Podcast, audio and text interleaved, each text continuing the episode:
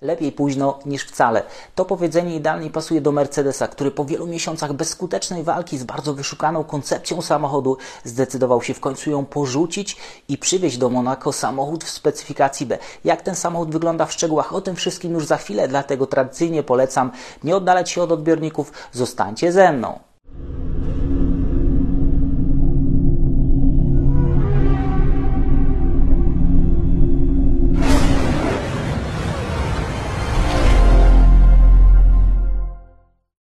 Jest czwartek, 25 maja, Daniel Biały, Echa Padoku. Najbardziej wyczekiwany pakiet poprawek tego sezonu pojawił się w końcu na torze Mercedes przywiózł.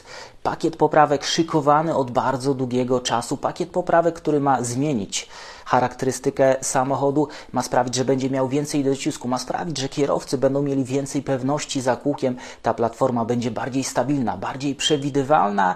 Duże wyczekiwania i co zobaczyliśmy na torze? Zobaczyliśmy to, co Wam sugerowałem już wczoraj, mieszaninę pewnych koncepcji, zerwanie, całkowite zerwanie z tą koncepcją size zero, z tymi ultra wąskimi sidepodami i wykorzystanie tego, z czego rywale skutecznie korzystają już od pewnego czasu, ale zamiast pustych słów przenieśmy się do obrazów, które na pewno lepiej podziałają na naszą wyobraźnię. Choć uwaga większości obserwatorów skupiona była dzisiaj na obszarze sidepodów, na tym, co się tutaj zmieniło, bo to właśnie był ten wyróżnik koncepcji Mercedesa, tej koncepcji Zero Sidepod, ultra wąskich sidepodów, koncepcji, która miała kryć w sobie ogromne liczby, ale te liczby pojawiły się tylko w symulacjach CFD w tunelu, nigdy nie zmaterializowały się na to, że ja zacznę od obszaru zawieszenia. Obszaru, który zdaniem na przykład Adriana Nue ma ogromny wpływ na stabilność pracy tej platformy aerodynamicznej, ma ogromny wpływ na to, żeby z tych nowych zasad, jeżeli chodzi o aerodynamikę, tego efektu przyziemienia wyciągnąć jak najwięcej.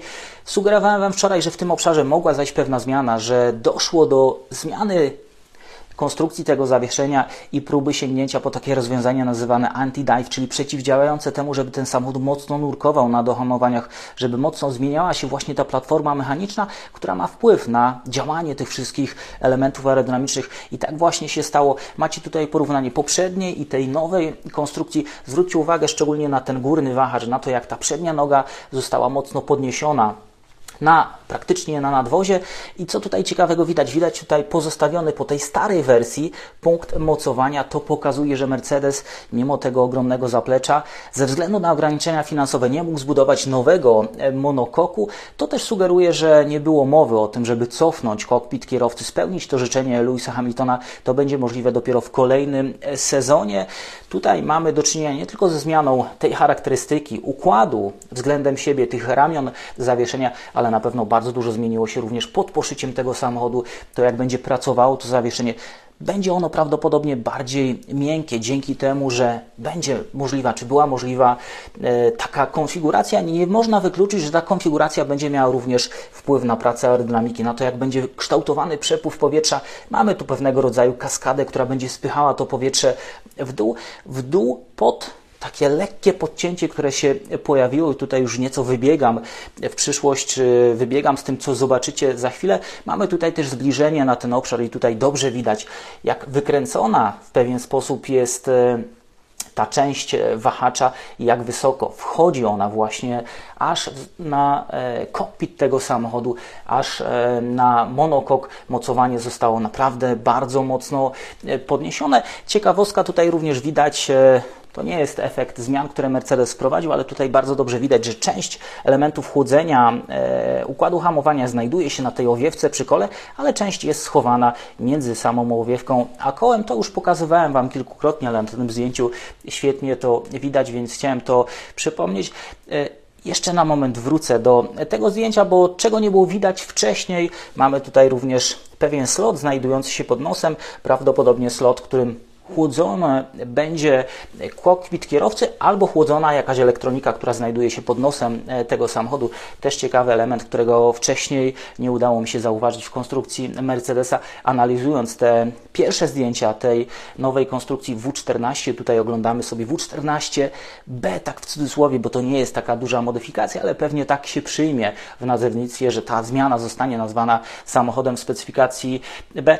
A teraz już same sidepody poprzedniej wersji te sidepody były prostokątne. Tutaj, tak jak Wam już wczoraj mówiłem, mamy zintegrowany ten element e, nazywany boczną strukturą zdarzeniową, ten tak zwany midwing w samochodzie Mercedesa praktycznie znika. On został w cudzysłowie zjedzony przez e, te sidepody. No i mamy tutaj bardzo owalne, bardzo e, podobne do tego, co widzieliśmy już w innych konstrukcjach rozwiązanie.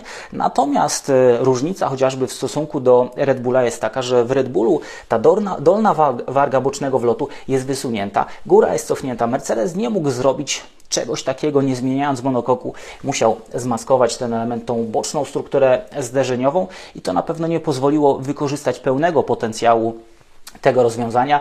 I co jest e, istotne, co się potwierdziło z tego, co mówiłem Wam wczoraj, czego nie było widać na zdjęciach, czyli bardzo szerokie sidepody. Zmiana zaszła nie tylko na zewnątrz, ale również pod poszyciem tego samochodu. Mamy do czynienia ze zmianą, jeżeli chodzi o układ chłodzenia tego e, samochodu, ale duża część tej płaszczyzny to widać na innych zdjęciach, jest niewykorzystana, jest po prostu pusta, więc tutaj też nie mamy pełnej optymalizacji tej konstrukcji. Dałoby się pewnie osiągnąć więcej, gdyby panowie mogli zacząć od białej kartki, co nie było możliwe. Mówiłem Wam o obawach dotyczących chłodzenia i to może się potwierdzać, na to mogą wskazywać na pewne obawy inżynierów. Czujniki umieszczone we wlocie, jest ich e, kilka. Takich obrazków do tej pory w przypadku Mercedesa nie oglądaliśmy, więc na pewno ten przepływ w bocznych wlotach będzie mocno monitorowany. Mamy lekkie podcięcie i to powietrze z podcięcia będzie prowadzone do tylnej sekcji. Na górze pojawiła się też rampa. Ten element, ten bardzo wysunięty element, to jest właśnie to, czego brakowało w przypadku konstrukcji Mercedesa. To jest element, którego zadaniem będzie odsunięcie tego brudnego powietrza pochodzącego od kręcącego się przedniego koła, wypchnięcia tego powietrza poza tylną oponę, czym opory aerodynamiczne na pewno zostaną mocno ograniczone choć myślę, że nie zostaną w pełni wyeliminowane. No i teraz mamy porównanie tych dwóch konstrukcji, patrząc z boku. E, na górze ta nowa konstrukcja, to nowe rozwiązanie Mercedes w specyfikacji B, na dole to rozwiązanie, które dobrze już znamy. No i zobaczcie, jeżeli chodzi o kształt poszycia tego samochodu sidepodów mamy ogromną zmianę. Zmianę, jeżeli chodzi o to, jak będzie prowadzony przepływ tego powietrza.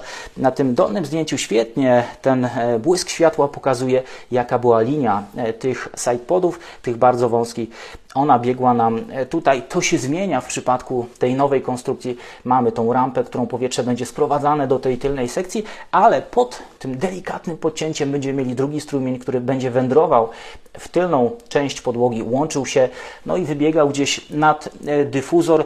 Nie mamy zbyt dużej ilości powietrza poprowadzonej w ten krytyczny obszar e, między tylną oponę a e, ścianę dyfuzora i w to e, małe wycięcie nazywane e, dziurką dla e, myszki, no ale Mercedes e, tutaj chyba nie miał możliwości dużych zmian. Mercedes był na, na pewno zablokowany, jeżeli chodzi o tylne zawieszenie. Nie dało się go zmodyfikować, biorąc pod uwagę to, jak zbudowana jest skrzynia biegów, jak ona łączy się z jednostką napędową. Tutaj było pewne ograniczenie, więc zmiana koncepcji jest w tym środkowym obszarze na pewno ta część sidepodów, której tutaj praktycznie nie było, spełnił tę rolę właśnie wyczyszczenia tego brudnego powietrza generowanego od przedniego e, koła.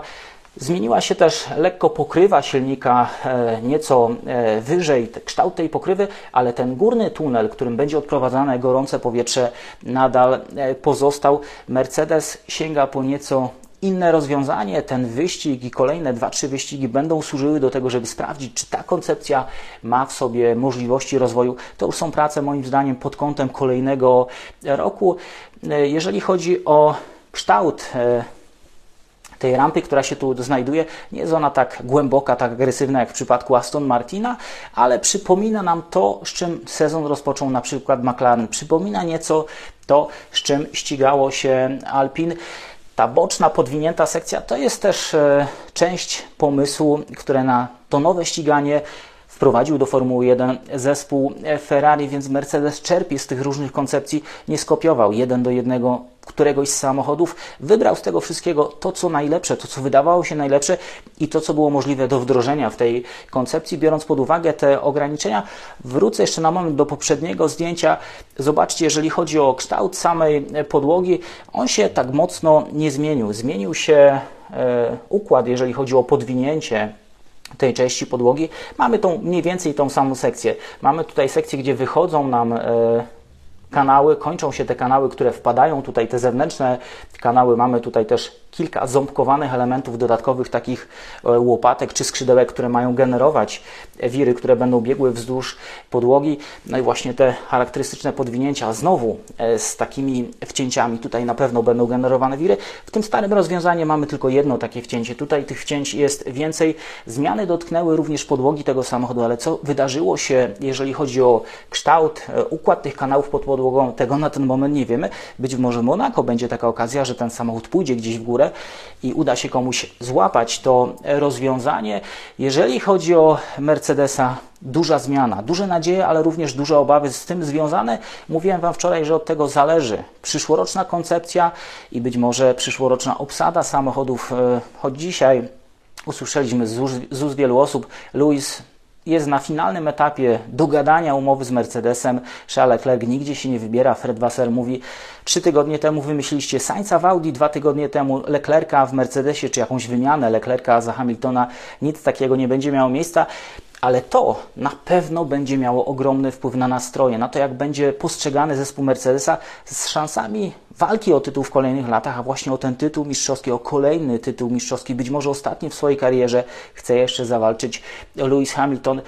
Dla mnie ta koncepcja jest pewnym kompromisem między tym, co Mercedes chciał osiągnąć i chciał uzyskać, a tym, co mógł wykonać, biorąc pod uwagę ograniczenie w postaci budżetu, ograniczenie w postaci konieczności modyfikacji nadwozia, które zostało zbudowane, homologowane na budowę nowego. Nie było czasu, nie było pieniędzy. To wszystko musiałoby zostać znowu rozbite o ścianę, przejść przez wszystkie testy zderzeniowe te nowe e, ograniczenia, które zostały narzucone na Formułę 1, powodują, że zespoły nie mają praktycznie takich możliwości. W pewnym sensie szanse się wyrównały. Z drugiej strony, jeżeli ktoś się zgubił, to złapać się za rywalami w trakcie sezonu jest bardzo trudno. Te nowe regulacje mają swoje plusy, ale pojawiają się też minusy. Jak będzie wyglądało ściganie w Monako? Czy Mercedes dołączy do czołowej dwójki, trójki będzie liczył się w tej rywalizacji.